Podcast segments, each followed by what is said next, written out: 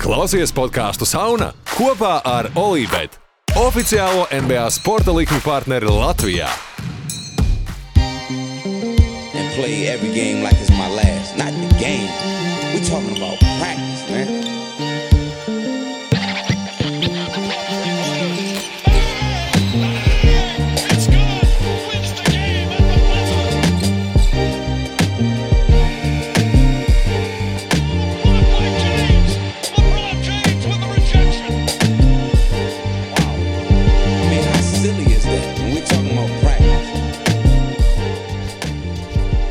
Bada bum, bada bam, mēs esam atpakaļ. Pasaules kausa futbolā podkāsts un NBA show. Es, es, tu, tu tagad iesāki podkāstu ar Badabu un kaut kādu ieskaņu. no, Es, es tieši iegāju uz Discordā un redzu, online. Otrais cilvēks, kas online ir Badabing, Badabang cilvēks. jeb, jeb, Tāda- tāda- bing bong. Sekojiet mums Discordā, tur viss kaut kas notiks. Būs varbūt arī diezgan labs, liels instants ziņas. Seismic shift varbūt. Jā, iespējams. Iespējams. Ļoti iespējams. Divas pasaules. Labi. Viss. Sas- No more info. Nav no, vairāk info. Pagriežu bišķi skaļāk. Ū, kā jau vienmēr sadarbībā ar sadarbībā ar Olibet. Olai bet. Olibet, Olibet, oficiāls NBA līguma partners. Spēlēt uzmanīgi. Kā, Pum! kā to šķiet, ja Olimpijāda kādreiz sponsor, sponsorētu betting kaut kāds kantoris vai Olibet būtu pirmie rindā? Jā, nu tas varētu būt. Tur zīmola varētu diezgan labi sakrist. Uh, bet, uh, starp citu, zinu, ko es apbrīnoju. Šodien Jā. braucu savā trambusā no, no mājām uz biroju un domāju par to visu cieņu Jurijam šobrīd. Jurijam? Jā, Jā. tāpēc, ka viņš komentē pasaules kausa spēles gandrīz katru dienu. Nu, principā, laikam šodien, vi- Šodien šodien izlaiž. viņš čortojās, ka ne, nebūs. Uh, Gandrīz katru dienu komentē tās spēles. Gandrīz, man liekas, pēc katras spēles rīkotos kaut kādus laivus. Jā, es nesaprotu. Viņš pēc katras spēles reāli mauc viņu. Man, es, es nezinu, vai pēc katras, bet ļoti bieži. Jā, Jā, ļoti pārāk bieži. bieži. Jā, jā. Respekts, ka viņš to var pa, panest un izturēt. Jo, jo jā, jā, es man vakar tas futbols bija tik daudz, ka es pat neskatījos beigās Argentīnu, Meksiku. Mm. -hmm. Jo man, man es divas tās spēles nostājos, pietiek viss. Bet, zinu, ko es atradu? Go 3. No. Uh, Tagad es jau kaut kādu laiku abonēju to, to maksimālo paku, tad mm -hmm. es Mhm. ik pa laikam izmantoju visas iespējas un rokos, tur, cik dziļi var ierakties yes. un skatos visādus brīnumus. Mm -hmm. Es atradu dokumentālo filmu, kas ir viena no dīvainākajām basketbola dokumentālajām filmām. Tas tāds raidījums drīzāk, zin, tās tā kā. MTV stila raidījums. Okay, jā. Uh, NBA saucās. NBA tīs. Tā kā, Jā, tā NB, kā- N, NB un 80. Un, Ah, NBA tīs. Ok, Jā, NBA tīs. Ok. Tur, nu, tu, a, pašsaprotam, par 80 Jā. gadiem tādas minisērijas. GO3 gan ir tikai pirmā epizode. Es gan nemeklēju nākamā. Ok, jā. Arī jāatzīst, varbūt ir arī pārējās, bet Jā. rādījās tikai viena. Mhm. Un, un, un, un, un tur ir tāds, arī tas seriāls, viņš ir taisīts kaut kādā, man liekas, 11. vai 12. gadā, bet viņš ir uztaisīts ļoti 80s. Nu, Ok. okay. Super cringy. Tur Ok. okay. ir visādi bilisteri, tur Cedric Maxwell un vēl okay. Ok. kaut kādi zvaigznes, kas ir mm. -hmm. tiešās, jo tur rāda Magic Johnson, Larry Bird, to rivalry, mm. -hmm. bet vismaz viņas pašus tajā epizodē, pirms es aizmigu, es vēl neredzēju. tur bija visādi, kas ir nu, tādi pa peripētijām Jā. cilvēki un komentēja viņu. Un tāds MTV kribs mīts kaut kāds top of the pops, tikai NBA var, var Es, es, es kaut kur biju dzirdējis par tādu NBA, nu, NBA Jā. bet man bija, nebūtu ienācis pateikt Latvijā. ļoti, ļoti, arī. ļoti interesants popkultūras tāds Reliks. uh, jā, Relik. relikvija. Jā. GO3, jā. Nē, man ir GO3, bet es neesmu tik dziļi racies. Es esmu racies, bet ne tik dziļi, lai atrastu NBA tīs. Es vakar mēģināju filmu, sākumā es mēģināju filmu skatīties. Jā, Ieslēdzu Conjuring, izturēju Ok. okay. desmit minūtes, aizslēdzu prom. ok. Ja, Tad es, tad es uzslēdzu kaut ko, ko es vēl uzslēdzu. Ah, the, like, ah, nu, bet tas tas pats jāpalielina. Tad nāc, domāju, skatīšos, tas tas pats Conjuring, man liekas, uh, Tas režisors nav ir. kaut kāda Danan? Jā, Ok. okay. arī nostājos 10 minūtes, Tas labi. Uzslēdzu NBA, tīs nosies 15 minūtes. aizmigu. kino baudītājs, 10 minūtes. Ah, good. Sapratu domu. Labi, moving on. Tā kā tā, bet jā, NBA tīs, to es uh, šodien skaidrā, nu, nevis skaidrā, bet uh, pie, pie samaņas noskatīšos. Ah, viņš tā kā cik gars epizode, ko 3 Tikko 22, man liekas, bija pat nebija pat baigi gar. NBA tīs. Good stuff. Jā, paskatās, cik Jā, sezonas bet, nu jā, kaut kā tā. 80s. Pasaules kausa ir sācies, starp citu. Jā. Ah, jā, Ah, jā. ah, jā. Ah, jā. Uh, NBA 80s nav jausmas. Wikipēdijas lapiņam. Es nezinu. Nebija, IMDb lapa bija. Ir ja kaut kā. Kopā tur ir kaut kāds, laikam, piecas epizodes. pa visu, visu to. Ah, NBA 80s, nevis NBA 80s, idiots. Sorry. NBA 80s, ko- YouTube, NBA 80s complete stundu 53. Jā, Jā, tur jā, viss jā. ir salikts, nezinu. Nu, tā, arī, tā arī varētu būt. Jā. Nu, 5 epizode, 20, nu, 100 minūtes. Ah, viņš tik maz, nu jā, jā kopā. YouTube var viss nosties. Stundu Aiziet. 53, aiziet. NBA 80. Ah, skaisti, skaisti. Nu ko, um, jā, NBA, NBA, actual NBA 22, nē, neskan, NBA, NBA 22, labi. NB, Nē. NB2. NBA 2. Ja, bet ir jau divi, divi divnieki. NB2, tad tā ir. NBA 2. Nu, tu trīs divnieku. Paga, kur, ne, nu, nu, skatās jau tikai to. Pēdējos nu, divus, tā jā, jā. NBA 2. Ok, nē. Ok, jā. Lieliski, pieņem- lieliski. Jā.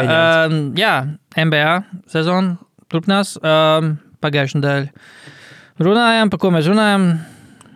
Kaut kādas Par laikam Brooklynu, par KD. Brooklyn, ā, par KD pareizi mums bija. KD, KP, bet šodien par viņiem, Šodien manuprāt, vispār nerunāsim. Par uh, Brooklynu, nu, tik, varbūt tik vien kā, nu, Bens Simons, vai Bens Simons ir, uh, sāk ieskrieties atkal. Nu, es nezinu, Mhm, cik viņš jā, ieskries, jā. bet vai Bens Simons ir uh, atradis ne, nedaudz, at, atradis savu spēli kaut kā nedaudz pēdējās veselās pat. Sešās spēlēs ir iemetis vismaz desmit punktus. Pirms tam nevienā spēlē nebija, nevien, nebija pat desmit punkti. Kā Mm, Viņš- spēlētājiem diezgan labi. Diezgan labi rādīt, labs jā. progress priekš maksa spēlētāja. Droši vien iet uz nākamo līgumu jau. Jā. bet, bet, jā, nu, es atceros tieši, kas pagājušajā nedēļā tieši runāja, ka nu, ne, tajās, viņa spēlē tiešām tādu pilnīgu nedrošību visās viņa darbībās. Bet tagad, joprojām tās darbības ir, joprojām liekas, ka kaut kas viņš ļoti ir tāds milzīgi aprēķinu visu dara tā, ka tā labi, šī divi, divi, divi dribli, viss tālāk es nevaru. Bet uh, cik es, es neesmu, atzīšos, neesmu skaties uh, Brooklynas spēles pilns, ja neskaita tā, nu, no pēdējā nedēļā, ja neskaita to spēli, kas bija pret Siksiem, es paskatījos, jo viņam bija tiešām labs pirmais puslaiks. Uh, zīmīgi pēdējā ceturtajā gan viņam pilnīgs nulles gandrīz, bet tā spēle bija arī, nu, tur laikam diezgan priekšlaicīgi arī viss beidzās, bet, uh, nē, nu, cik, nu, var pozitīvi kaut ko saskatīt, viņi spēlē, nu, jā, ok, tas priecē, jā, ka kaut kāda pārliecība sāk atgriezties. Brooklyn arī pamazām bija sāk izlīst ārā no tās bedres. Arī Durants atvainojās par saviem izteikumiem, par saviem komandas biedriem. jā. Viņš pateica, ej, nu, bē, nu, tad ne, Tas nu, bija joks. Tas bija joks. Jūs taču zināt, ka jūs neesat tik sūdīgi. Um, bet, bet, bet, nu, jā, Brooklyn bija sāk atgriezties, bet, nu, ne par to mēs šodien nerunāsim. Nav nekas interesants. Jā. Vienīgā, protams, interesantā lieta, kas Brooklyn saka, notika, bija tieši tā spēle Filadelfijā, ka Bena atgriešanās Filadelfijā gal galā. Um, bet uh, nebija baigi lielās uināšanas tur, ka viņi izsauca. Bet zini, kāpēc? Tāpēc, ka nebija ne, ne MBD, ne, nu, primāri MBD, jo man liekas, ka MBD ir tieši tas, kas tur visu to. Filadelfijas publiku jā. uzkurina ar visu vien, ka tur pirms spēles jau būtu bijuši kaut kādi izteikumi. Ja viņš spēlētu, ka tur, oh, Bens atgriezās, oh, wow. Bet nebija spēles laikā nekas tāds skaļš. Bens pats tur visi tie smieklīgie momenti, ka viņš meta sodiņus, Iemet iemeta sodiņus, jā. un tur to Jordānu Jā. šādu taisīja. Un tā kā viņš um, vienā uzbrukumā izcīnīja atlikušo bumbu laikam pēc savu metiena un uzreiz iemet, un viņš tā kā skrēja un rādīja. Nu, Kurš, kurš, ne, Kurš, puva, jā. kurš, kurš nevajag, te, jā, nevajag mani te uināt. Bet, uh, jā, Brooklyn, es domāju, ka neko te baigi dziļāk nevajag viņiem pieskarties. Tā, domāju, ejam, ejam tālāk uz kaut kādām aktualitātēm par šo nedēļu.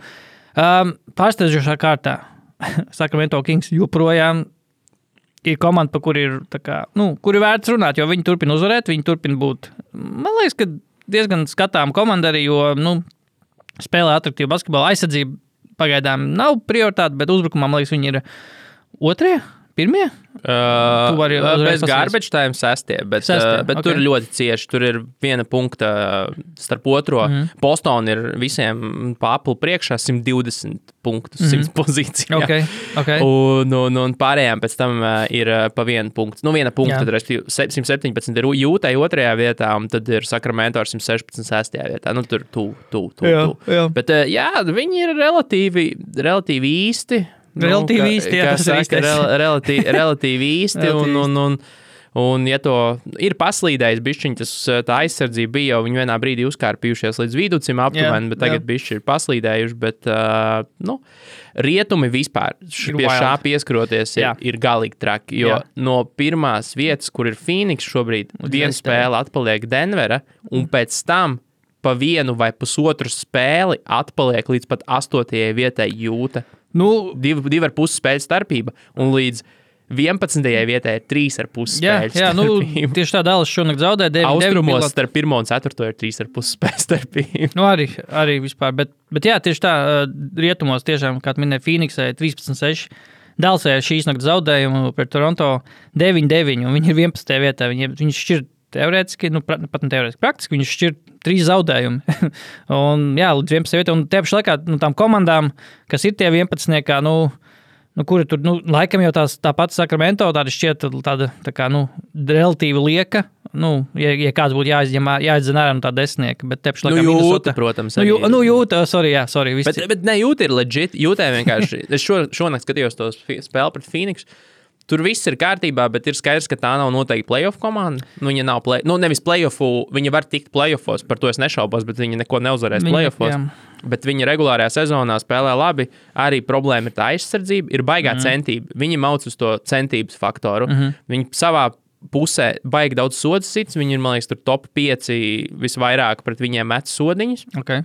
Un, un, un, un, bet nu, agresija ir diezgan liela. Un nav tā, ka viņi ielaiž daudz punktus, bet nav tā, ka tām komandām tie punkti nākas viegli, jo viņi paši vienkārši ātri spēlē relatīvi. Uh Mhm. -huh. Un, un, un, un te Phoenixai vajadzēja, vajadzēja pasvīst. Jā, protams, tur Eitons diezgan, viņam garais gals trūkst, Eitons tur diezgan dominē, viņam laba spēle vispār bija, bet, Jep. bet uh, uzbrukumā jūta ir super legit.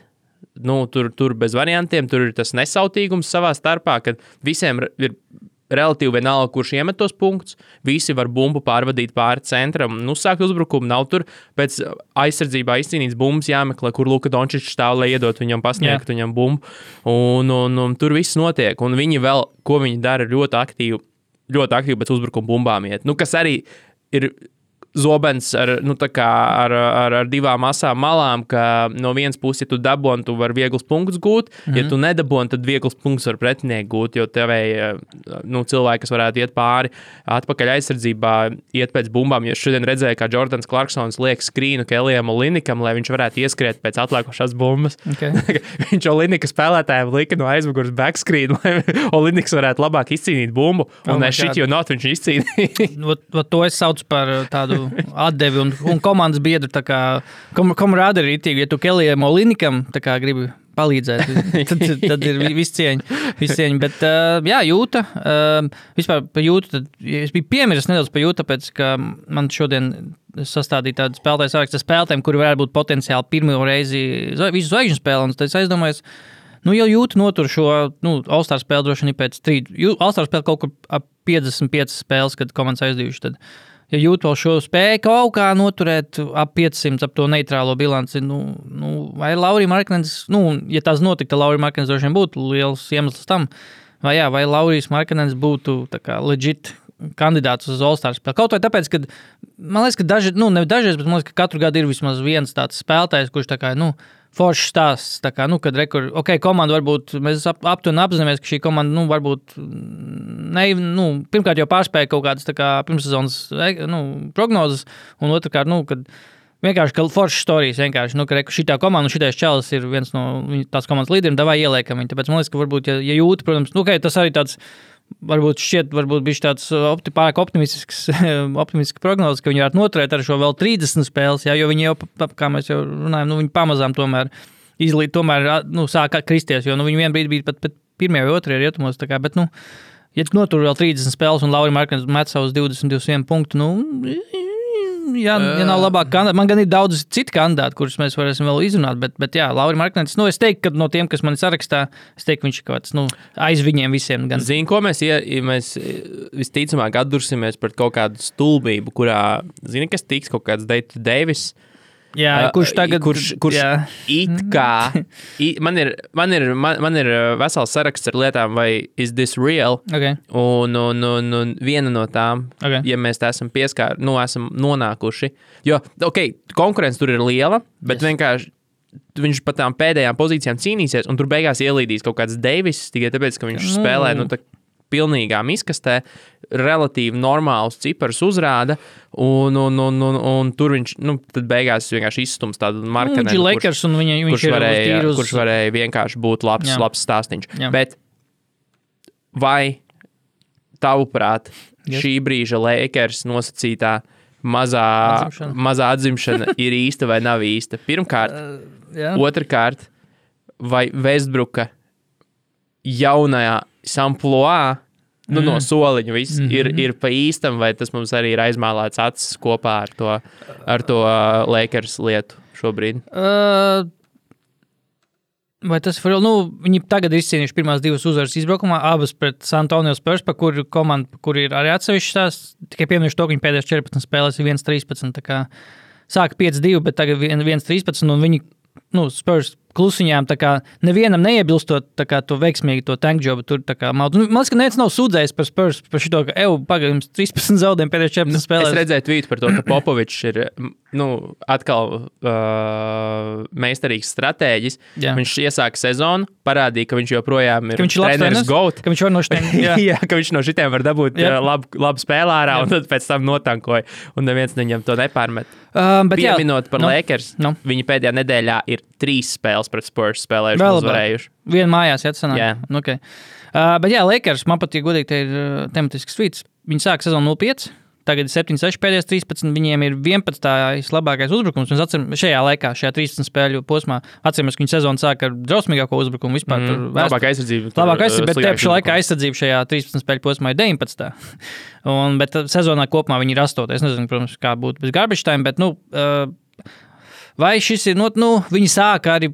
Nu, kā, viņi jau sāka ar to sezonu arī ar ļoti labu mājas kalendāru. Tā ziņā, ka viņiem bija laikam visvairāk mājas spēles, un viņi tāpat tās to nu, neizmantoja savā labā. Un tagad viņiem, principā, ir viens no grūtākajiem, liekas, ka Skedžons nevar tev simtprocentīgi pateikt, bet es no rīta skatījos, viņiem nebija. Viņiem liekas, bija otrs grūtākais. uh, Atlikušais. Atlikušais. Atlikušais jo, bet, Jā. jo, kur viņa šobrīd ir?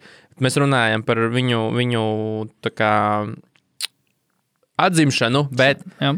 Uh, es tev varu pa pastāstīt, kas, 7, 11. ka, kas ir tās uzvaras pēc, Jā, Jā, pēc Bru- kārtējās piecas Yes. zaudējuma sērijas, Davai, kad bija. Kas ir tās uzvaras? Brooklyna, Uh, šī šovs, Mājās, ja? mājās Mhm. Detroita, mājās, pašsaprotam, San Antonio, mājās, Zāģis, izbraukumā pret Phoenix un vēl viena uzvara. Vēl divas uzvaras pret San Antonio izbraukumā. Tā kā, jā, atzimšana uz Spurs rēķina būtībā. Uz Spurs rēķina Detroits. būtībā uz, jā, uzkačā arī savus kaut kādus tos statistikas rādītājus, gan uzbrukumā, nu, aizsardzībā, aizsardzības bet Antonijs Deivis. New Orleans, Antonijs Deivis, 12. gads, vai kurš tur bija tas, tas, tas uh, slavenais gads, kur viņam, nē, nu, 16. man liekas, vai 17. Mm, Tas, kur viņi 16. jā, plēfos vēl tikai, jā, jā, bija, bet, ā, jā, runāja par Antoni Deivisu.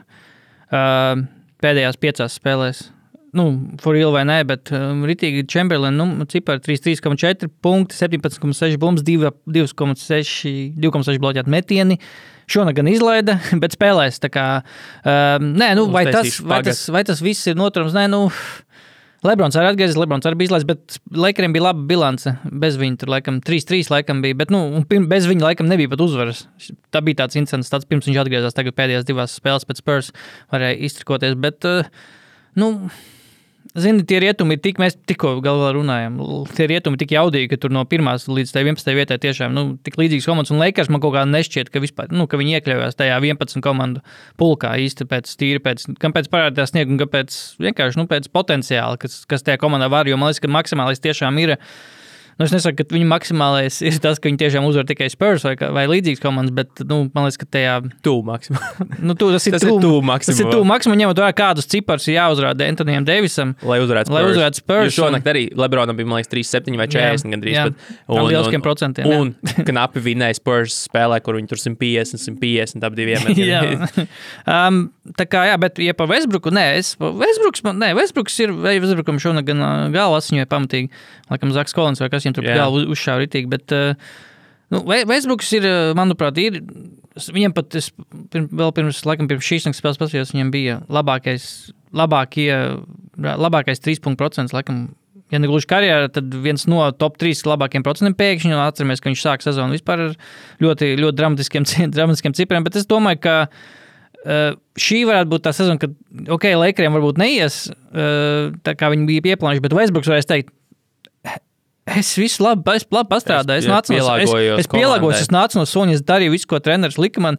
un um, meklēju vainīgos citur. Jo, Nu, jā, nē, tas nu, savā ziņā tas arī viņu šī brīža uzbrukums. Labi, viens ir uz tā rēķina, ka viņi spēlē pret, uh, pret uh, apakšgalu komandām, bet Jā. otrs ir arī tas, ko Zaks Krāms pirms kaut kāda la- laba laika rakstīja. Nu, tās nosīt piecas lietas, kas varētu mazliet pozitivitāti ieviest uh, Lakers, uh, Lakers nākotnē. Mm. -hmm. Un viens no tiem bija nu, vēsturiski sliktākā metiena procenta, nu, metiena precizitāte, kas nu, nav. Tas tieši tāpat kā ļoti laba, tā arī ļoti slikta precizitāte vienkārši nav noturama sezonas garumā. Jau eventuāli sāks tie Jā. metieni krīst. Bišķiņi viņiem ir iekrituši. Bet par Vēsbruku runājot, jā. vienīgais, abs, es, iemet, es iemetu on-off. Tur tai vienā maģiskajā saitā, tajā maģiskajā saitā. Basketbola atsauce. Nē, nē, nē, nē, nē, nē tas cits. Uh, iemetu kombinācijas, spēlētāju kombinācijas. Okay. Un kāds attiecīgi ir, nu, kāda ir atdeve no šīm spēlētāju kombinācijām. Un, un, un Vēsbruks, Lebrons, Antonius Deivis. Trīs spēlētāji, kas ir nu, lielai, lielais trīnieks vai ne Lakers. Uh, un vienīgā pozitīvā kombinācija ir viens pats Antonius Deivis laukumā, bez Vēsbruka un Lebrona Jamesa. Net reitings 11, uzbrukums traģisks, 108, mm -hmm. bet, uh, bet uh, aizsardzība 96, 92 minūtes tādas ir bijušas. Ok. Okay. Visas pārējās iespējamās kombinācijas ir ar negatīvu, negatīvu atdevi. Uh, labākā, bet nu, tas tāpēc arī Lebrons izlaiž tās spēles, tāpēc daudz ir sakrājies. Ir, mm. Kad ir Vēsbruks ar Deivisu bez Lebrona, vi- mīnus 1,35. Ļoti labs uzbrukums, ļoti slikta aizsardzība. Vēsbrukam, ja tas ir standarts, ja viņš ir laukumā, aizsardzība ir vienkārši traģiska. Jo, jo, jo, jo vienam pašam viņam esot, nu, respektīvi, ar rezervistiem spēlējot arī vispār nav uzbrukuma, aizsardzība arī 111. Relatīvi labi, nu, tā kā augšējais galiņš, bet, nu, bet, bet, bet, kad viņi visi kopā ir laukumā, tur kaut kas, kaut kas nav rīktīgi. Un, ja Vēsbruks ar Deivisu ir laukumā, tad aizsardzības reitings ir 121 uz 100 pozīcijām un 202 minūtes nospēlēt kopā. Tad uh, puh, es, es, es šitam neticu. Bet- Bet, es šitam Bet, pasākumam bet, neticu. bet to var pagriezt Lakers kaut kādā Lake Show, Twitter koncertu pagriezt to šādi, ka, nu, pasies, ir tik slikti, bet viņi tāpat var uzvarēt kaut ko. Brazīlija, Tā kā jā. var tikai labāk. Viņi vairāk iem- Jā, cik met, grib, cik mēs jūs varat, mēs iemetīsim vairāk. Tikai šeit nē, tas dati nerāda. Um, bet, ja runājam par kaut kādām pārmaiņām, potenciālām, Robs, Palinka, kad sezona principā sākās un jau izskatījās, ka diezgan bēdīga aina būs komandā, teica, ka mierīgi. Sag, uh, nospēlēsim 20, 25 spēles, sagaidīsim pateicības dienu. Pateicības diena Jo, jau aiz muguras. Nu, tad ko darām? Jo, nu, jā, viņi jau cik ilgi jau mm, tur uh, lolo tos savus divus tos ļoti labos, potenciāli ļoti labos pikus, 27. un 29. gada pirmā raunda pikus. Um, Laikam, cik es saprotu, nu, nevis cik es saprotu, bet es pieņemu, ka viņi vienkārši arī nu, ne, nesteidzas, tāpēc, ka nu, tie ir viņu vienīgie kaut kādi aseti, nu, aktīvi kaut kādi, ko viņiem tiešām būtu rūpīgi jāizvērtē. Tiešām, ko mēs varam atdot, ko mēs varam dabūt. Jā, protams, vispopulārākais ir tas, mm, ir tā potenciāla maiņa ar Indiānu pret Miles Turneru, pret Buddy Hilt. Bet Kāds sakars Indijai to tagad? kāds saka, saka, tieši tā, kāds sakars tagad Indijā to darīt? Jo pirmkārt jau uh, Indijā, uh, kā, jā, Indijāna ir. Uh, Austrumu konferences play-off zona, play-in play-off liekas, Jā, jā, ar ļoti labu uzbrukumu, ar ļoti labu, teiksim tā, vispār potenciālu. Māksliniekam, trenerim karjeras sezona, Jā, nepilnīgi un 19. aizsardzībā viņš ir galvenais Jā, faktors. jā. Uh, es pieņemu, ka tur ir liela loma arī Taisam Helbertam, ka kāds beidzot baro arī Mails Turner, jo viņam, viņam ja tu paskaties uz viņa statistiku pirmos septiņus gadus, viņam ir ļoti tāda stedija līkne. Viņš laika met no, no 10 līdz 14 punktiem. Visu laiku met, viņam statistika praktiski nav krituma, nav, nav kāpuma nekāda. Bet šo zonu ir 19 punkti, 8 bumbas, gan 3 bloki, uh, 47% gan no trīņa. Uh, Badijs Hills arī galu galā ir kā piemiris spēlētājs, nu tāds, kad iemetam šito čalu šitajā maiņā.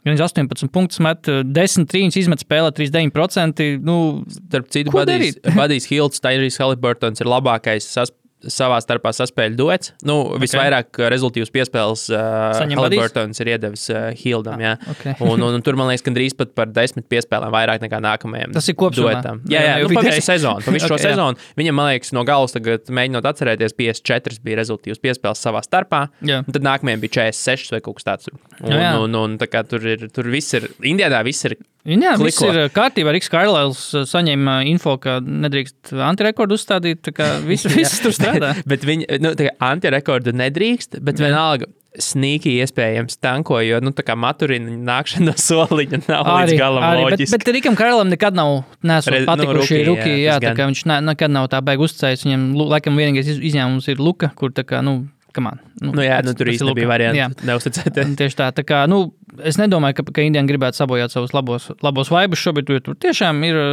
tiešām mūsu, arī vienīgie mūsu Indijas spēcēs fanam Latvijā arī droši vien ir, ir, ir prieks par šo komandu. Tā kā, nē, Bring Paul George back. jā, bring the whole, jā, Roy Hibbert apakaļ. Nu, kam- kap- ko, ko, tur, ko tur ierobežot sevi ar Paul George, ir viss tur apakaļ, Davidu Estu vēl apakaļ. Denny Granger. Denny Granger, nav Denny Granger no kapna. George Hill arī varētu no Milwaukee. Nē, nē, nē, tur tiešām ir labi vaibi. Beidzot, eh, tā ir tā komanda gal galā Indiāna, kurā, nu, ok, viņiem bija pagājušā sezona pilnīgi miskas, bet, nu, ja, ja, šīs, ja šis kaut kā, šī sezona kaut kā tiešām aiziet tiešām tādu, nu, 40, 45 uzvaru kaut kādu tur robežu, tad tiešām sanāk, ka, nu, eh, Indijāna arī pirms pagājušā sezonas bija tā komanda, kur nekad netankoja, kur vienmēr, nu, lai vai kas, vienmēr tur mēģināja tik, tik tajos playoffs, play-inā, tagad jau. Un nav viņiem tādas tiešām drausmīgas sezonas bijušas. Tad, principā, tā, tas, tās pārmaiņas bijušas, varētu būt tiešām tik minimāli sāpīgas. Nu, jo, ja, ne, ja tiešām skaitā, ka tiešām tikai pagājušā sezona būt, būs bijusi tāda, kas bija jānoraksta. Jo šī jau, principā, ir jau. Davai, Un pat, un notiek. pat nav svarīgi tas rezultāts šobrīd. Viņiem ir ļoti jautra sezona. Jā. Nu, viņi ir Austrum konferences kings manā izpratnē, godīgi sakot. Nu, tā ir Domāju, sak, sakritība, ka tur spēlē Haliburtons, kurš bija Kings. Jā, jā nu, par to jau arī runā, ka tas ir viens no perfektākajiem maiņas darījumiem. Un, man liekas, arī jūs tur diskutējāt Jā, par Discordā par šo arī. jā. Ka nu, vi, abām komandām ir perfekti viss saslēdzies. Jo nu, īsnībā, jau, ja tā atskatās, tad tā jau arī bija sabonis, jo arī bija tas. Kāpēc Mails Turners tā īsti nevarēja, Nevarēja, atvērties? jā, taisnība. jo, jo nu, vienkārši Turners varēja dabūt metienus tik, cik viņš pats sev nu, izkārtoja un meta tos trīņus. Tāpēc tā. viņš pie stīpas vispār nebija faktors, jo tur sabons no posta visu laiku darbojās. Un, un, un jā, nu, tagad to aizvācot, prot, protams, ka viss ir forši, forši saucies. Nu, abām, un Badijs abām arī. Badijs arī atvērties. Nu, cik nu atvērts, viņš parasti arī met savus 15 punktus. Met arī Sakramento, ka tur bija diezgan noslogota aizsargu līnija ar Haliburtu un Foksu, ar tā pašu Deivinu Mičelu, kuram šodien gan ir, kurš paņēmis nelielu aizmugurējo krēslu. Jā, pauzīt paņēmis, tur tiešām nav viņš laikam tik, nav vairs tik tā. Tik tāds svarīgs loma viņam, kaut arī viņš ir labākais aizsargs droši vien perimetrā viņiem. Bet, um, bet jā, nē, Indijānā es domāju, nav ko tur līst ar Lakeriem nekādos saistībos. Ko, ko viņi darītu ar Westbrook? Nu, ko viņi darītu ar Westbrook? Nu, es domāju, viņiem arī bez, bez ja viņi dabūtu 27, 29 gadu piks, viņiem ir, es pat nepaskatoties, ticu, ka viņiem ir savi piki, kaut kādi normāli piki, priekš, priekš kā viņiem tur tiešām upurēt tādu, uh, nu, tiešām labu vaibu sezonu. Nu, tādu, ka Filgud, ja mēs runājam par kādiem Filgud spēlētājiem, nu, Haliburtons, pi- potenciāls All-Stars, jā, iespējams, kāpēc Nu, ne? jā, nē, viņš varētu, viņš varētu Jā. būt. Viņš Labākais piespēļu devējs assist līgā šobrīd, jā, gal galā. Līderis ar, ar, tā kā tur, liekas, pat Ar divām, atstatumu. pat, pat Vienīgais, jā, vienīgais ir desmit vismaz katrā ziņā. Tā kā Haliburtons, jā. Uh, tas manī tiešām tagad noved arī pie, pie maniem kaut kādiem topikiem. Ko tu gribi? Tu gribi savus tos real or fiction vai Man vēl ātrais par komandu. Nu, mēs tādu ģenerāli, ko- jo pēc Jā. pārējiem man ir vairāk tādu individuālu spēlētāju par komandām. Vai šobrīd, kā tev liekas, vai šobrīd vienīgā tāda patiešām komanda ar vislielākajām garantijām, jā, ka nu, šis ir spēks, šis ir neapšaubāms titula pretendents, ir Bostonas Celtics. Vienīgā komanda. Jā, uh, jā. jā jo viņi, viņi to visu dara. Uh, ka- ka- Kas pirms sezonas ne, nevarēja, varēja, varēja šķist nereāli, ka, nu, ņemot vērā treneru maiņu, viņi to visu dara ļoti, nu, bez lieliem tādiem, nu, kā lai pasaka. Nu, viņiem nav nekāda krituma, viņiem ir visu laiku, viņi visu laiku, viņiem visu laiku tikai kāpu, principā. Viņiem nav nekāda krituma. Es neesmu ko vispār Bostonas sakā dzirdējis, ne, tur, teiksim, ā, viņiem vajadzētu šito uzlabot, viņiem vajadzētu šito Bostonai. Man liekas, ka viss ir tiešām diezgan smūgi, un kā tu minēji arī epizodes sākumā, viņiem ir kaut kāds kosmiskais uzbrukums, Jā, 120, 120. 120, kas laikam vēsturiski laikam varētu būt. Nav laikam, bijis. Jo nav pirms tam mēs Brooklynā runājām Jā. par 117, kad jau Jā, bija vēsturisks, un tagad ir Jā. 120. Nē, es domāju, ka tīri kaut Un viens no vieglākajiem atlikušajiem grafikiem. Bostonai. ka nu, otrs. Nu, viens, viens no. top 3 vieglākais. Un, un, un, nu, skaidrs, ka tāpēc arī tas saka, tur vienmēr jāatcerās, ka viņi ir līderi. Līdz ar to viņiem visiem pretiniekiem visi būs, būs vājāki. vājāki. Bet, bet, uh, bet jā, nu, tur ir viss ir super kārtībā. Bostonā ir vājā, pēdēj, pēdējās vājākais grafiks. No. Jā, priekšā. Uh, Cleveland otrs vājākais. Bet uh, nē, es domāju, tā komanda ir for real. Man liekas, ka ir pārcēlies tas, ko pagājušajā sezonas, pagājušajā sezonā janvārī tiešām viņi aizsāka.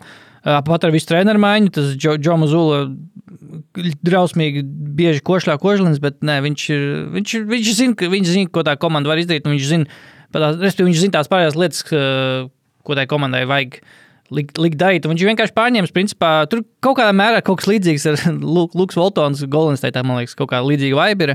Uh, nav arī tādu izteiktu papildinājumu, ja neskaidro to pašu Hauseru, kurš tiešām veiksmīgi tāds Nu, Brogdons. Nu, Brogdons, jā, Brogdons. Kurš arī starp citu no soliņa nāk un. un- Trešais rezultātīvākais komandā. Ne, ne, ne, Arī. nesūdzā, vismaz nu, zināmi, ne, nesūdzās, Jā. dzirdami. Un nāk, nāk no soliņa ļoti daudz. Nē, bet, nu, tā kā. Tā kā nu, jā, viņš, jā, viņš nevienu spēli.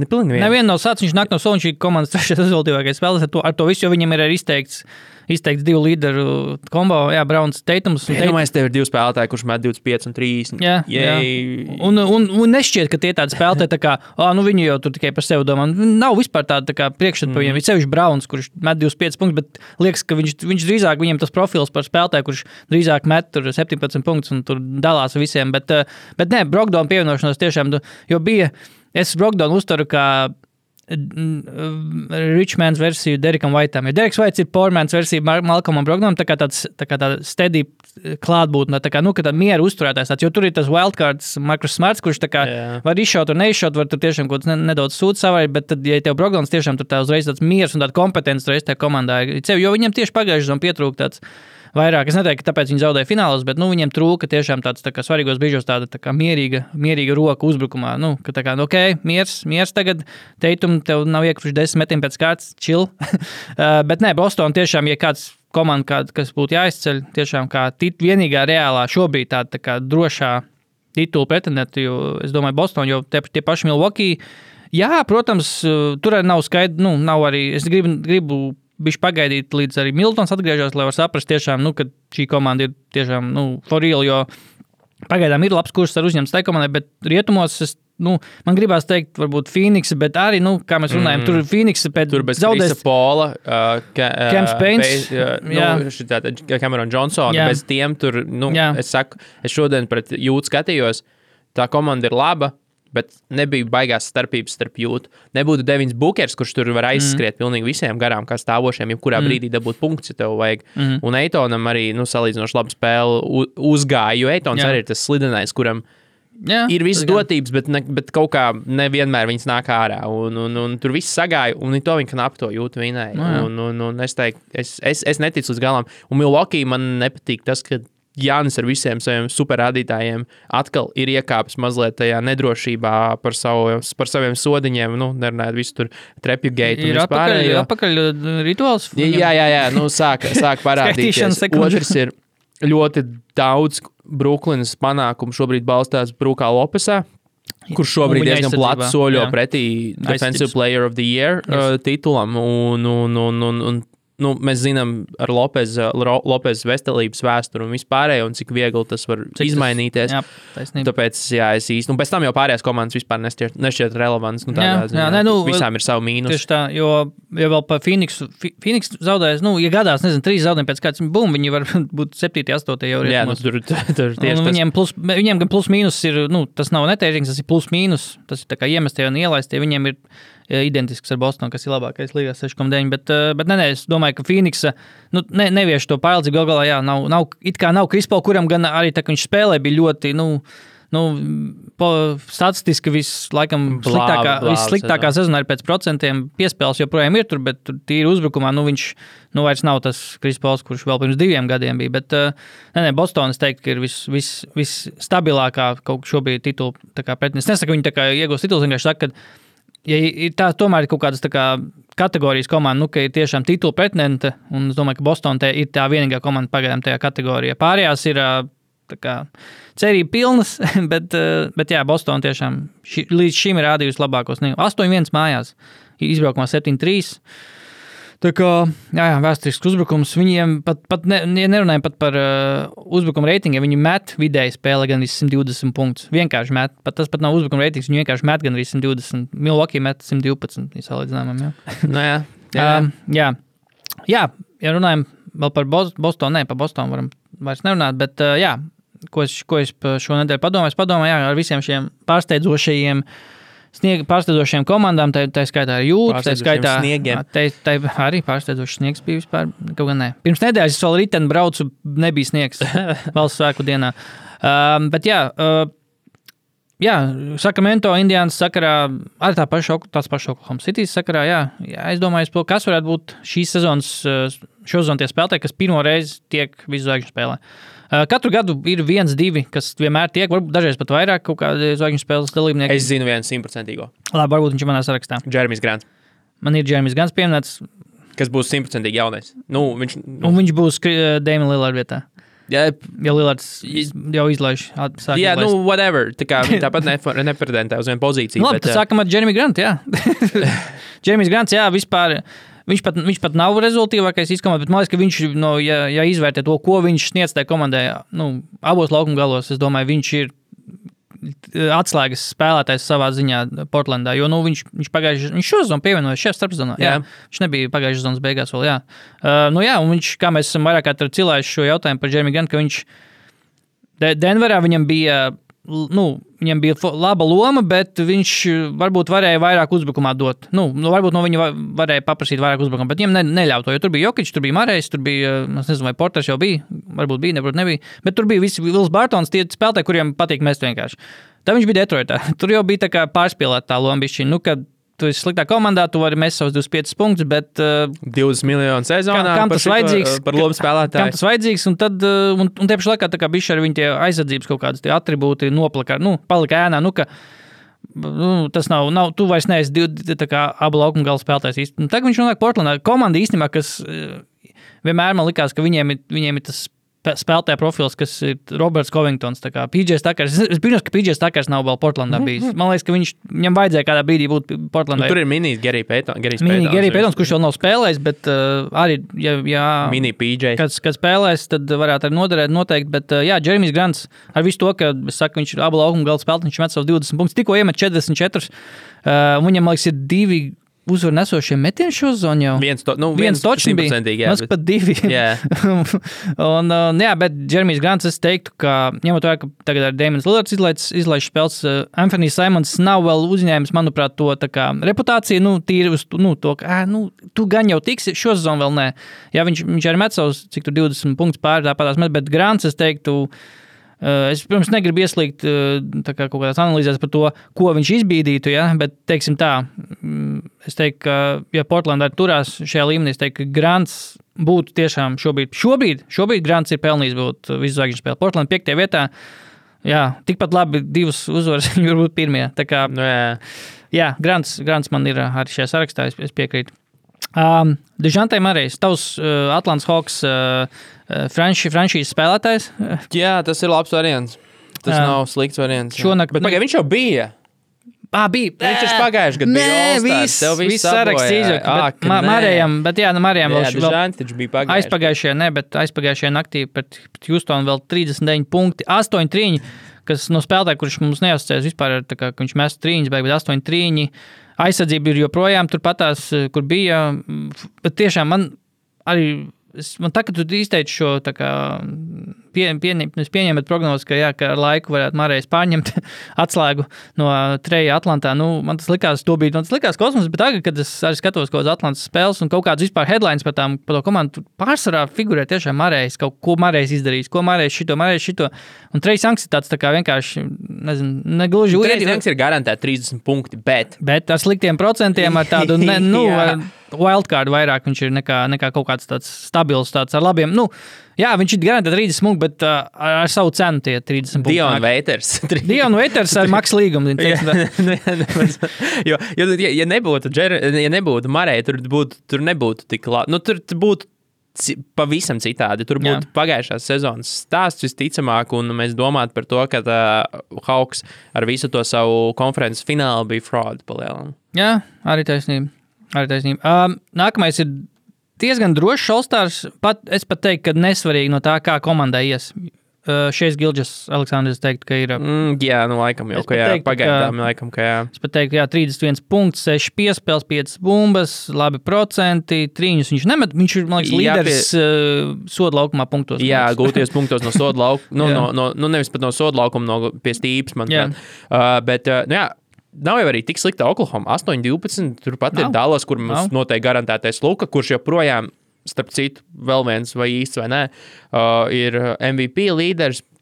Kurš būs Olstārs, un nu, viņš šobrīd ir viens uzvaras starpības starp, starp kā, Jep. nu, labi, divas, divas sanāk, tāpēc, ka uh, Dālasai mazāk spēļu, bet, nu, jā, es, es, es piekrītu, ka šai SGA ir, ir, ir reāls pamats Nu, uzskatīt. Turpat par es pat domāju, ka jā, tiešām tā komanda ir 8-12. Pat ja viņi tur beig, zvaigžņu spēles pārtraukumā, viņiem būs tur, nezinu, nebūs pat 20. Nu, es teiktu, ka visi saprastu viņu izvēli. Nu, ka, jā, nu, SGA. Nu, beidzot, viņš ar galvā dabū spēlēt. Nu, nu, viņš jau cik divas sezonas bija tur kā ie- iepakots FedEx kaut kādā uh, iepa, iepakojumā. Tā kā, ok, viss gaida nākamo sezonu. Sorry, vecīt.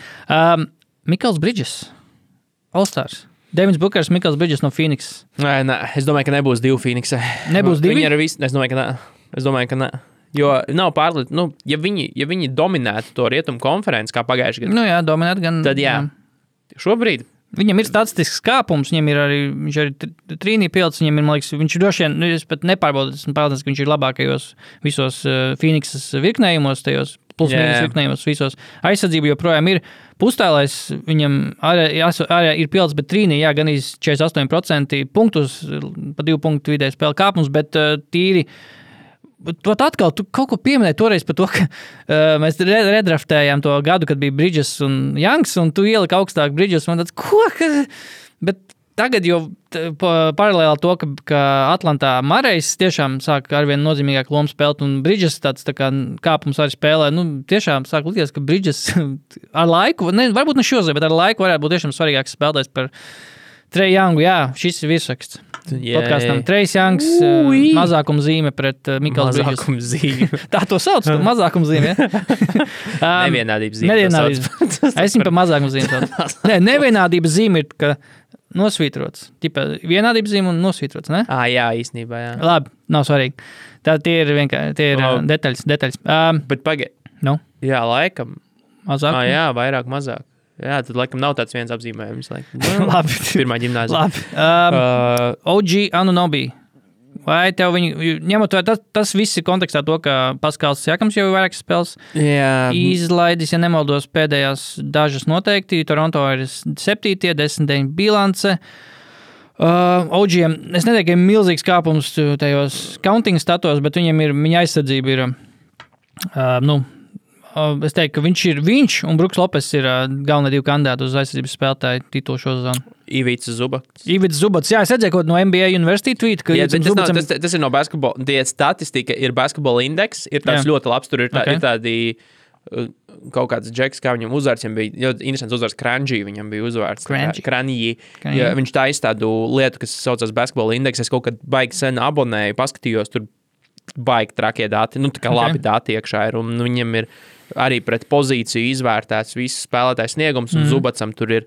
Viņi liek, tā, nu, viņi liek atzīmi, nu, tā kā vērtējumus, mm -hmm. un viņam ir rim deterrence, nu, kas ir pie, pie stīpas, tā kā mm -hmm. uh, ietekmēt uh, spēli. Jep. B, plus, B ar plusu atzīme, rim shots contested, A, rim contests Ak, per Dievs. 75 possessions, Ak, jo tas ir tāds vidējais, cik spēlē. Nu, ir, Uh, uh, ar mīnusu, bloki, ar plusu, blokreits pr pret kontestu. Nu, tā kā Mhm. katru reizi, kad mēģina, nu, kā mēģina, cik viņš arī nobloķē. A, Ok. okay. 31% pret katru kontestu viņš arī nobloķē. Mēs trešdaļu metienu viņš nobloķē, ko viņš mēģina tā kā bloķēt. Okay.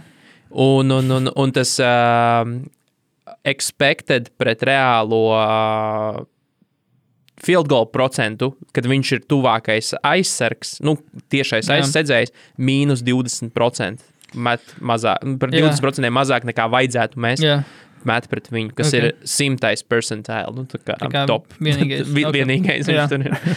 Un, un, jā, un, un, un, nu labi, ieliekam Ivits Zubats top 3 aizsardzības spēlētāju prognozēs. Bet viņiem te ir atšķirība, te ir, te ir, es, es par šo domāju, šis ir viens no maniem, vai tas ir īsts. Nu, ka Ivits Zubats ir kandidāts uz šo. Uz Viņš šo. spēlē relatīvi maz, ne? Minūtes. Tas ir tā, bet kliperiem šobrīd ir trešā labākā aizsardzība jāpiezīmē mm. -hmm. pret Cleaning the Glass datiem. Bet viņiem ir ļoti švaks, nu nevis ļoti švaks, bet švaks schedules bijis. Arī relatīvi, un, un, un, un, un, un nu, tā komanda ir šobrīd nu, 11, 9, Mm. bet tur na- nav labi. Nu, ai- nu, uzbrukums viņiem vispār nav. Un tā komanda tur knapi, knapi turās šobrīd tādā relevancē, manuprāt, nu, ļoti uz puņķiem. Zini, kas viņiem vēl nav? Kavai. Nu, nu jā, viņiem nav Kawhi Leonard, spēles, viņš šodien aizies. Piecas spēles, jau kas, what, kas? Jep. Bet eh, k- par Ivitu Zubotu es minēju, ka vai viņš spēlē maz. Viņam šo, šodien karjeras rekords minūtēs, 30 vidēji min- spēlē viņš spēlē. Bet jā, Kavai Lenards 5 spēles, es tieši pēc tam šeit klausījos. Um, bija Clippers insiders uh, no ESPN teica, ka bija, bija šodien arī jocīgas tās minūtes, ka vai tiek dotas, tā kā, ka viņš tur iesaistās otrajā ceturdaļā un ko tur sāk no soliņa gal galā. Un, jā, un, un vienā no pēdējām spēlēm, laikam, Tais Lūija bija pilnīgi pissed off par šo, ka viņam ir, ka iet otrā ceturdaļa, un pēkšņi pie viņa pienāk tas as, asistents, Brains Šovs, saka, "Ej, Klau, 6 minūtes palikuši. Kavai jāliek spēlē iekšā. Viņš taisnība lūtēja preses konferencē, ka viņš ir vienkārši pissed off par šo. Nu, ka nevar, nu, what the fuck, kas tas, pa- kas tā sistēma, mums rekurors menedžēja spēli, un pēkšņi man tagad ir obligāti jāieliek. mans- Flowcharts vienkārši Jā. salikts, kad kā vai Man ir kaut jo sešas minūtes, un tas bija sešas, tā kā sešas minūtes pirms puslaika bēgļa, ka viņi pirmo reizi jā- jāuzlaiž laukumā, un jo tās esot laikam bijis Kawai lēmums, ka viņš tā kā esot, esot pats izanalizējis kaut kā, tur, kā, ka visefektīvāk, ka visefektīvāk esot viņu laist, kā viņam, nu, var viņu laist tik pa četrām minūtēm, teiksim, nē, kla, viņu var laist tur ik pa trim minūtēm ceturdaļā un kaut ko tā, bet viņš teica, ka visefektīvāk ir, tipa, laist mani otrās ceturdaļas sešas minūtes, un pēc tam pēdējās ceturdaļas pēdējās sešas minūtes. Tas nekas, ka visa komanda pirms tam varbūt noķēras kaut kādu labu ķīmiju, un ko tur, nu. jā, un ritmu, un spēles galotnē, nē, nē, man, jā, man jābūt laukumā šeit tagad, jo it's Tas- my time. Starp patiesībā, ja mēs runājam par nevienādības zīmēm, ne, bet uh, vairāk mazāk zīmēm, Ak, Dievs. uh, mazākuma zīmēm, tad uh, vai šis stāsts nesāk jau līmeņoties ar Kairiju Ervingu? Viņš ir citā plaknē, Jā. bet nu, šitais arī ir. I did some research, Jā. kā saka. Es paskatījos I Google. Google. Jā, Jā. un darām šitā. Daram šis šitā. jau sāk robežoties. Absurdā šis jau sāk robežoties ar Kairiju Ervingu. Diemžēl es net, neticēju, ka es to teikšu kādreiz, bet uh, Jā. tā izskatās. Uh, bet jā, OGL nav bija. Uh, ja neskaitā Paskals Jakam, kurš nospēlēs tikai 9 spēles Toronto šos un, un kurš ir izteikts līderis punktos, bet uh, jā, OGL nav bija. Ar visu to, ka viņš tiešām ir primārais viņa uzdevums, ir aizsardzība, vienkārši spēle abos laukuma galos. Viņš ir bez ka Paskals Jakam rezultātīvākais spēlētājs. Uh, arī vizuāli vienkārši viņš, viņš izskatās šodien liels. Vienkārši. Viņš izskatās vienkārši liels, un man kaut kāda neliela tāda kawaii vibe no viņa sāk. He's, look, he's looking very wide. Viņam ne, tāda, jā, kawaii pīķa, kawaii tāda vibe nedaudz, jo viņam arī tā pustēlā spēle tā kā uzlabojusies. Viņš nemet tik daudz trīņus, kaut gan pieci spēlē tiek izmest ar tādu diezgan sliktu procentu, bet viņa spēle tiešām ir, ka viņš mēģina iespiest savus, savus redzēju iekšā, cik vien dziļi iespējams, un met tādus, arī tādus radošus pustēlos, radošus metienus no grozs tūma. Bet, bet jā, OG Nobī, ja Toronto noturās kaut kur plēvas zonā, es teiktu, un, un viņa, un OG labad neatgriežas Paskals Jakams, es teiktu, ka jā, OG būtu. Bet uh, droši vien, ja Paskals atgriežas un turpina mēs savus 25 punktus, domāju, ka tur, ok, bye, bye, OG nebūs to šo zonu. Bet, ā, Bai. Bai. Uh, nu, pēdējais, jā, kā jau minēja Laurija Marknēns, uh, es jau principā visus iemeslus izskaidroju, kāpēc, Nu jā, kā, kāpēc arī- un kā viņš varētu tikt All-Star spēlē. Zini, kas vēl? Nu, Nu. labi, nu, ne, nu, Nu, nu, nu, nu, nu. Strečs, bet, Nu. nu. bet līdz All-Star spēlē vēl ir tālu. Davai. Un, un, un, un, ja mēs runājam par Oģienu, nav bija teorētiski Nā. Čēlins Bransons. Jā, vispār Nikiem, kā Nikiem iet, viņi Nu, turpat kaut kur 9-10 turpat 9-10 vien ir, bet, vien ir. viens Jā, starpā. Bransons, jā, jā, nē, kāpēc ne, viņš principā ir iemesls, viens no droši vien galvenajiem kāpēc Niks vispār ir 9-10, jo tur arī ir milzīga šķirba starp trim vadošiem spēlētājiem un pārējiem spēlētājiem. Tur ja tu atvērs viņu tāpat, kā mēs pagājušajā nedēļā skatījāmies, ka Luka met 34 un nākamais rezultātīvākais met 17. Tur nav tik, tik kā, drastiski, bet uh, tur ir uh, Bransons, Randls un uh, Arģis Berts, un tad tur vienkārši milzīga aiza. Tur kaut kāds furņē sāks, un kas tur ne. Imants Immanuels Quicklijs, jā, bet, 9 punkti. Arī divreiz mazāk. Div, iedomājies, divreiz mazāk nekā trešajam. vai ne? Barētām 18 kaut ko, bet, eh, bet nē, es teiktu, ka Bransons, jā, ņemot vērā, cik eh, tiešām tur blīvi tie, pat austrumos, pat, teiks, tā- pat sākot to pašu Indiānu, ceturtā vieta 11, 7, tad Niks 9, 9, 10, nu, Niks var tikpat, es nesaku, es nesaku, ka viņi tikpat labi varētu būt cērtie šobrīd eh, un apmainītās vietās, bet Niks, jā, sure, ņemot vērā, cik tālu iet kaut kādas All-Star izvēles, kā, nu, kas skatās arī varbūt komandas, kas nav pilnīgs miskas, un tad paņem varbūt vienu spēlētāju. Nu, es teiktu, ka Niks kaut vai uz to, ka tirgus milzīgs, nu, ka davai, pa mums vajadzētu vienu Niks spēlētāju. Un es teiktu, ka Barets, vai Barets, uh, Bransons varētu būt. Es tev iemetīšu vēl vienu Davai, iemet man vēl. vienu. uh, ball balls.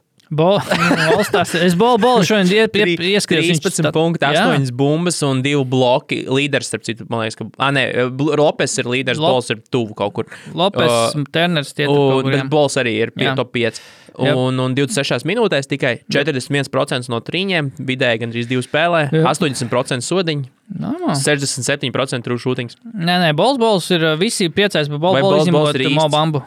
Visi izņemot Mobambu priecājas par bolu, bolu. Bols, bols ir īsts. Es, es, pirms, es tā, kad bija pirmās kaut kādas, nezinu, desmit spēles pasījos, viņam bija, viņam bija, pat, viņam bija sliktāk pat rādītāji, bet arī bija tāds, o, oh, viņš dabū spēlēt, un tagad šorīt vai vakar pasījos, tiešām bija tie, ko tu minēji, visi tie stāti, un tāds, ok, šis ir for real, jo viņam vienkārši, viņam uzcels, viņam ļaus spēlēt, un Kā, jā, Mobamba ir vienīgais, kurš cieš šajā visā. Principā. Pārējie visi ir laimīgi, jo viņi arī spēlē bez tāda izteikta centra. Ah, nu, ar Vendelu Carteru. Viņi, tas ir viņa centrs, bet te pašā laikā viņi visi vienkārši ir gari. Var spēlēt. Viņi kaut kādā ziņā ir tāda bomžu versija Toronto Raptors. tāda, nu, jā. Kris Bušs, un te Bols Bols ir Kris Bušs šeit.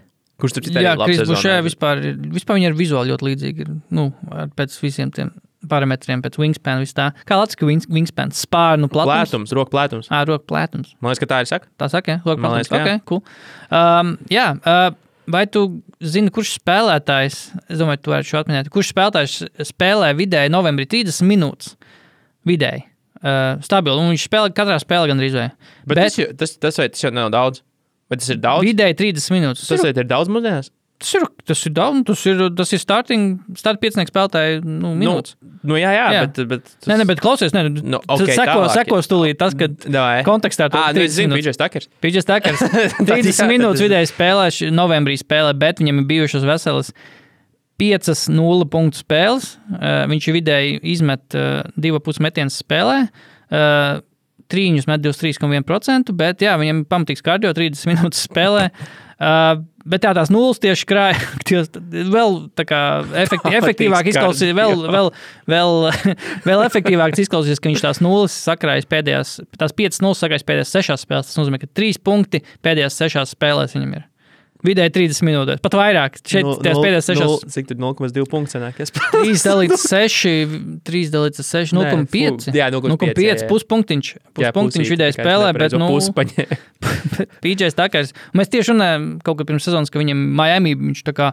Viņš tā kā atvēra savu uzbrukumu arsenālu, viņš tur, viņš tur izmanto pat kaut kādas rolls, viņš tur met tādus tā kā tos baby Mm, hookus, tādus jā. un ko tur, un, un, un šeit tev viņš vienkārši stāv stūrī, bet mēs tev pat nedosim bumbu stūrī. Bet, uh, tā, tas viss kontekstā to, ka nespēlē ne Maksīs, ne Hārdens, ne Embīts. Varbūt tāpēc, jo neviens nevar viņam bumbu atrast. vienkārši. Nu, arī nē, nu, tas, ir, tas ir ļoti iespējams, bet es neesmu gudrs, ka baigi daudz Filadelfijas spēles skatījies, kopš tur saka, visi cilvēki, kas man interesē, arī Tur nespēlē. diezgan Hārdem 9 Un, spēles tikai. un jā, nu, Filadelfija labā ziņa, ka viņiem ar visu to ir labā, otra labākā aizsardzība aiz Milwaukee mm. uh, sezonā. Mm, uh, potenciālais pir pirmo reizi Ostars, tā arī Maksīs, ja spēlētu. Uh, nu, jā, ja spēlēt. Bet uh, tev ir vēl topiks, par kur tu gribi runāt. Uh, man ir vilšanās sezonas, jā. Tev Un- ir, jā. Un, Vai- nē, es ir? šitā gribēju, man ienāca prātā PJ Stakers. Nu, kas būtībā ir maiņa, kas, kas, Nu, tas ir kam- starpzonas papildinājums, jā. kurai vajadzēja starpsezonas, nu jā, starpsezonas papildinājums, kuram vajadzēja nu, to komandu pacelt vēl nākamajā līmenī. Un Takers jau pēc būtības pats neko sliktu nav izdarījis. Bet, Nu, jā, bet, nu, bet tam nav bijis nekādas jēgas arī. Jā, nu nav, ar- nav grūti pīdžiem takiem, lai nu kuram, bet viņam teikt, kā, vecīt, met vairāk. Nu, kā, nu, pag, viņš pateiks tev, bet ko? Bet, jā, nu, tā nav tik ļoti viņa. Protams, ka tā nav viņa vaina, bet tas vienkārši ir. uh, Vienkārši... jā, Ieraudzīji tās nulles? Nē, es ieraudzīju viņa, viņa usage rate. Cik ir pieci? 6,6. Ah, cool. Close enough. 6,6. Un, nu, tā kā 0 percentīla. Tas ir sliktākais.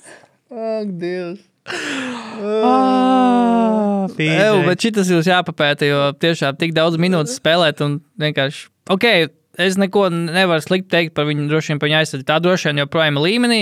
Tas ir tas, kas neparādās tajos uh, skaitāmajos statos. Tā kā ja tas viss ir droši vien dziļāk jāpēta. Bet, bet nu, man kaut kādā brīdī kaut kas ir arī jāiemet. Nu, teiksim, nu, bumbas viņš tāpat savus tur vāc, gan īsti 5 bumbas tajā novembrī ir. Bet, uh, Uh, jā, um, Bet, starp citu, no. ja paskatās, es vienkārši ātri uzmetu uzmet aci. Uh, nu, Dīras skats tikai. Davai. Viņam ir labākās, tā kā sliktākais papildinājums mājās, jo viņam ir labākais plus-mínus tā kā on-offā visā karjerā šobrīd. Nu, vi, nu, es, es Viņš ir, viņš ir uzvarējis. Viņi met par desmit punktiem vairāk, kad viņš ir laukumā. Bet, nu, tāpēc jau es viņu neliku tajos Tāpēc- tāpēc-. Tāpēc, tāpēc. tāpēc, ka viņu vienkārši kā, viņš ir tik ļoti, iedomājieties, iedomājies, viņš neko nemetot, tik ļoti ietekmē visu to uzbrukumu, Jā. ka, ka, ka komanda ir par desmit punktiem labāka, kad viņš ir laukumā. Makes sense. Makes sense. Bet, jā, PJs pat nebija manā sarakstā. Man pirmais spēlētājs bija mūsu Mm, Vašingtonas Wizards, Kristap Poziņa komandas biedrs, Viljams Bartons. Otru repu tu pat nereaģēji. Tas nozīmē, ka viņš tiešām nav bijis pamanāms šo zonu. Vai viņa tiešām vārds ir Viljams? Jā, Viljams Denārds Bartons. Zini, kāds viņam iesauks ir? The People's Champ un Trill, jo Will the Trill. Mm. Bet jā, Bartonam sliktākā rezultātā ziņā, kas ir principā vienīgais, ko viņš Nu, viņam vajadzētu dot. Vajadzētu. Nu, aizsardzība mazliet arī, slikts, bet arī, jā. arī ar to viņš Bet jā, sliktākā sezona kopš viņa laikiem Portlandā. Denveras karjeras posmā viņam bija pat divreiz vairāk punktu vienā no sezonām. Bet, bet jā, nu, viņi tiešām vienīgais, ko prasa, ir nu, mazliet aizsardzība, mazliet kā kaut kāda saspēle, bet palielam tie punkti. Un šobrīd ir astoņi. Var jau teikt, jā, ka Vašingtonā ir vienkārši tik daudz tie arī, nu, lai vai kā, ko mēs teiktu par Vašingtonu, viņiem ir daudz ieroču. Viņiem ir bez Kristapa, bez Porziņa, bez Kristapa, bez, Porziņa, bez, Kristapa, bez Bīla, bez Kuzmas. Viņiem ir tas pats Hačmūrs, kurš grib Jā, vienkārši tik līdz viņš nāk laukumā, viņš grib uzreiz uzbrukt, jo viņam, viņš ir viens no tiem spēlētājiem, kurš nedabūja starpsezonā līgumu galu galā, pa, nu, pagarinājumu. Uh, Avdija ir arvien nozīmīgāka loma spēlē tieši aizsardzībā. Ja? Viņš iet pat startā jau, liekas, ka visu sezonu, ja ne, ja ne Nu, pēdējā visu nē, viņu, viņu noņēma no trases pēdējās, Nu, pēdējā jā. nogriezienī, bet uh, nu, tur tīri laikam kaut kāda taktiskie. Jā, Monte Morris principā rāda to spēli, ko no viņa gaidīja. Viņš ir tāds, ja mēs runājam par, ja mēs runājam par uh, Malcolm Brogdonu, Dereku Vai, tad vēl trešā līmeņa, tā kā pirmā Pokemon pakāpe ir, uh, ir Monte Morris. um, bet jā, Monte Morris arī dabūja savus spēlē savā līmenī, bet jā, Vils Bartons jā, kaut kā gaidīja laikam vairāk no viņa tīri. Tieši uzbrukumā spēlē viņš savus, kaut gan, nu, Denverā viņam var redzēt, viņam bija 30 minūtes gandrīz vidēji spēlē. Vašingtonā viņš dabūja savus 22. Bet jā, šis otrs spēlētājs Vašingtonā, viņš gan nav starpzonas papildinājums, viņš ir spēlētājs, kurš dabūja līgumu. Starpzonā vai pagājušā sezonas laikā uh, Gaffords arī vispār netiek ne īsti laukumā, ne arī ir laukumā, neko īsti nerāda. ja godīgi, bet viņš, viņš neiekļaujas tikai tāpēc, ka viņš jau pagājušā sezonā bija šajā komandā, bet es liktu arī Gaffordu. Tas pats ar CJ McCollum, es arī viņu liktu, ja viņš nebūtu jau pagājušā sezonā pievienojies. Viņam, jā, viņam ir pieaugums, teiksim, saspēles veidošanai, jo viņam ir jāuzņemās vairāk saspēles veidošana, bet viņam ir, principā, statistiski visos kaut kādos procentu statos ar efektivitāti. Viņam ir sliktākā sezona kopš viņa. Kopš viņa Portlandas laikiem, kad viņš sāka kaut ko arī mest iekšā, jo pirmie divi gadi karjerā viņam bija tie tādi tā kā pavisam nekādi, bet tad viņš atvērās, un kopš tā laika viņam nav bijis sliktāka sezona nekā šī. Gan pēc punktiem, principā, gan arī pēc visiem, visiem tiem procentuāliem rādījumiem, bet viņš arī neiekļaujās, tāpēc, ka viņš jau pagājušajā sezonā iekļ- bija komandā. Roberts Covingtons. Uh, Kliparos arī laikam pievienojas pagājušajā sezonā, bet es kaut kā neasociēju viņu ar to, ka viņš pagājušajā sezonā tur bija. Jo tā sezona, principā, viņš pievienojas posmā, kad laikam tas nebija tik vēl. Tik tā. Būtiski, jo visi jau tāpat gaidīja nākamā sezona, jo tajā brīdī jau Pols Čorčs un Kavai jau nespēlēja. Un tā kā bija tāds, ok, nē, nē, nākamā sezona būs īstā sezona. Un Covingtons, jā, man liekas, ka vissliktākā sezona viņam, nu, vismaz pār tādā pēdējā, pēdējo sezonu laikā točna. Um, bet, nu, Es nezinu, viņam ar tā loma droši vien ir daudz uh, tāda ekstrēmāka palikusi, jo tad viņš, tad viņš bija 3D čalis, tad viņš bija uh, tikai 3 čalis, tad viņš kļuva par labāko palīdzības aizsargu līgā. Un tad, tad te viņu jau pagājušajā, atceros, pagājušajā sezonā jau viņi tur runāja, ka nu, viņš ir mūsu centrs, jo viņš labi bloķē metienus arī un ko. Bet, Jā. bet šo sezonu es domāju, ka pilnīgi ir aizgājis kaut kādā, aizgājis pa pieskartas viss uh, eksperiments. Um, vēl spēlētājs um, Montres Herels. Uh, Filadelfijā. Jā, viņš tagad pēdējās spēlēs, tieši kad nespēlē ne Mbīts, ne pārējie līderi, ir ticis laukumā, bet pa lielam, nu, pieci punkti. Uh, Tas nav tas, ko es, es tieši pirms sezonas teicu, ka jā, viņš tieši re- regulāri tiks pie savām minūtēm, metīs savus Jā. punktus un tieši play, un playoffs nu, izskatīs no rotācijas. Viņš, viņš pat regulāri sezonā īsti netiek, jo principā viņu uh, MBT probūtnē kaut kādā ziņā tajā depčārtā ir izsitis Pols Rīts jau. Uh, Kā, kā backup centrs komandas, jo viņiem jau īsti nav viens garais, laikam, Pidžers Takers. nu, PJs Takers, protams. Um, bet, bet, jā, Montreāls seriāls ir liela vilšanās. Bet, bet stāsts jau tas pats, kas ar PJ Takeru nav jau spēlētāji, kas viņu ir iesaistīti spēlē. Arī, nu, Nu, arī. jā, nav, jau, nav jau saspēles vadītāji. Viņam jau ir vajadzīgs. Nu, arī. Viņam, nu, kā ar rolls. Karals ir strādājis tikai Jā. vienīgi ar, ar pārinieku. Jā, Lou Williams, Lebron James. Jā. Tiem ir tādi labi spēlētāji. Bet, uh, bet jā, uh, nu jā, tagad arī Deantoni Meltons viņiem kā, kurš vēl saspēlēs, nedomāju, ka Meltons tas spēlēs, kuram būtu jādomā par to, lai pabarotu Montreālu. Bet, bet nē, Montreāls Dinamiskais taisnības duets. labi, viņš pēdējās divās spēlēs ir kaut ko samets, bet, uh, bet palielam tāda kopējā bilde tāda, ka vilšanās un lielākā vilšanās, manuprāt, jo par šo spēlētāju vispār arī nerunā neko. Džavels Magī, Dallasā. Nu, jā, nu, nu, runā, nu, piemin, bet piemin. Sliktā nozīmē. Nu, nu, tādā ziņā, jā, garām ejot, kas vispār tur notiek, kāpēc. Kāpēc tie centri nestrādā jā, īsti? Kas, kas tur notiek un kāpēc, kas, kāpēc Magīju joprojām tur ir vispār. Un, un, jā, Jo uz papīra nu, viņš ir pat ar to, ka viņš jau ir vecāks. Viņš ir, nu, viņam vajadzēja būt tādam tā kā, uzlabojumam tajā visā Dwight Pavela. Maksija Klebers, ok, Maksija Klebers met trīnis, Magija nemet, bet nu, viņam, viņam vajadzēja būt tā kā tādam uzlabotam Dwightam Pavelam, nu, ka viņš ir vēl labāks ringrunners, viņš ir kā gudrs spēlētājs vienkārši aizsardzībā, kurš varbūt nebūtu jau tik daudz metienus, bet vienkārši zina, kur jābūt un tā, bet ar to visu, un vēl pēc tam viņam iedod trīs gadu līgumu. Viņam jau trīs gadu līgumu, un viņš 18 miljonu, 17 miljonu trīs gadu līgumu. Kl klau. Nu, Zini, ka šis viss kopā varētu būt. nu, Ātrā teorija tikko izdomāja. Bismarck biombo efekts. Bija. Tāpēc, ka, tāpēc, ka efekts. ar, ar, šitiem, ar šitiem centriem, nu, nē, nu kā, pēc pagājušās sezonas visa diskusija bija par to, ka vajag kompetentu otro garo spēlētāju komandām. Jā. Pēc būtības. Nu, lai var bangot ar, ar lielākajām komandām mm līgā, un tur bla, bla, bla, un mm tev nekad nav problēmas ar, ar bumbu savākšanu, zem groziem. Un Kas Ok. veterānu prezents, pasties, Jā, kā. Bismaks iejutās, pasties Magiju, mums paņemsim, būs mums tā kā, tāpat kā Phoenixai viss notiks. Es, es, jā, un, un, un, un, un, un vēl viens, vēl viens case, ko es tikko arī randomly atcerējos, Tomas Bryans Lakeros. jā vis, nu, viņam, Viņš tagad ir atkal sācis jā, spēlēt. Viņš izskaidrs, viņš spēlēts, sācis spēlēt, bet tieši. Bet es nesaprotu, Jā. kas tur notiek. Tur, un, un eh, viņam paredzēja tikpat ļoti, kā, o, jauns eksplozīvs centrs. Tur Jā. var met, nu, nevar iemest, bet met trīni. Jā, jā, un, un, jā. Nē, tur, par, ja runājot par Brianu, tur ir tiešām tāda diezgan liela vilšanās Lakeros bijusi tieši. eh, Man liekas, ka vienā no atletikas podkāstiem bija Jovans Buha, kas ir Jā. Lakeru atletikas beatwriters. Viņš teica, ka jā, Brians tika parakstīts kā viņa principā starting eh, centrs, bet viņš treniņu nometnē bija tik sūdīgs, un tagad vēl bija pēc tam vēl traumas. Viņš jau treniņu nometnē, tā kā viņi saprata, ok, šis nebūs AD, laikam būs pa piekto jāspēlē. Jā, mm -hmm. Jo sākotnēji bija plānots Brians, AD, lai tur spēlē savā mīļākajā pozīcijā, bet viņš bija tik slikts, ka viņi saprata, ok, laikam tomēr labāks variants ir vienkārši AD 5, numurs Lebrons 4. Jā, jo Brians, jā, pamatīgi vilšanās tiešām bijusi, tā kā nav, nav manāms bijis. Jo Vašingtonē, jā, kā tu saki, viņš meta trīņus, viņš bija tāds, es pat vien biju domājis, o, KP ar Briantu, nu, tas, Jā, jā, tas būs jaudīgi. duo. Tas būs jaudīgi. Būs labāka versija Paulam ar Jā, KP. bet par Magiju vēl runājot, man liekas, ka ot, tu vari minēt tos piemērus, ka tur Phoenixā Krispols tur gan bija Jambo, gan to pašu Magiju padarīja tiešām par pēkšņi tur, nu, uzbrukumu spēlētājiem, kuri tiešām ļoti vērtīgi. Un es atceros, ka es teicu, ka bācis, bet tik labi būtu, kāpēc Dāls nevar šitādu magiju dabūt komandā? Ok, dabūj. Ir. Bet eh, vai, vai tev šķiet, ka tas ir Lukas Dončičs efekts? Nu, jā, nu es nezinu. Nu, Nu, es, nu. saku, es, es jau pagājušajā podkāstā teicu, ka es tos, mm, nu, kas Mavericks pārāk neskatos, un man īpaši neinteresē. Tikai tad, ja tur ir tiešām labs duels, uz, domāju, uz ko mēs varētu arī noslēgt. Duels. Uh, vai, nu, respektīvi, vai šobrīd tas, ko projicē visi MVP, lederi, trackeri, bla, bla, Mhm. bla, ir, ir, ir nu, pa īstam. Un vai mēs tiešām objektīvi domājam, ka, ja mēs nogrieztu tagad sezonu, kad Dončičam būtu jāiedod MVP, kur viņš ir līderis pārsvarā? Uh, nē.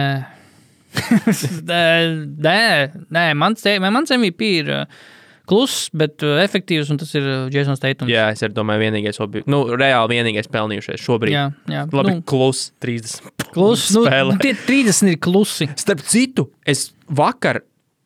Neiepkur, ne, neiep šodien, ah, jā, šodien tieši tā spēle, Jazz Phoenix bija pa Mhm. NBA TV, un tur viņi rāda to statistiku malā, vēl kā ārā. Tur tagad pat skrīnas izsrāda. Uh, un, un, viens, viens no līderiem. Pēc Gobēra pieprasījuma. Jā, jā, pēc Nu. nu. Gobēra. Pie, bet u, rādīja punktu līderis.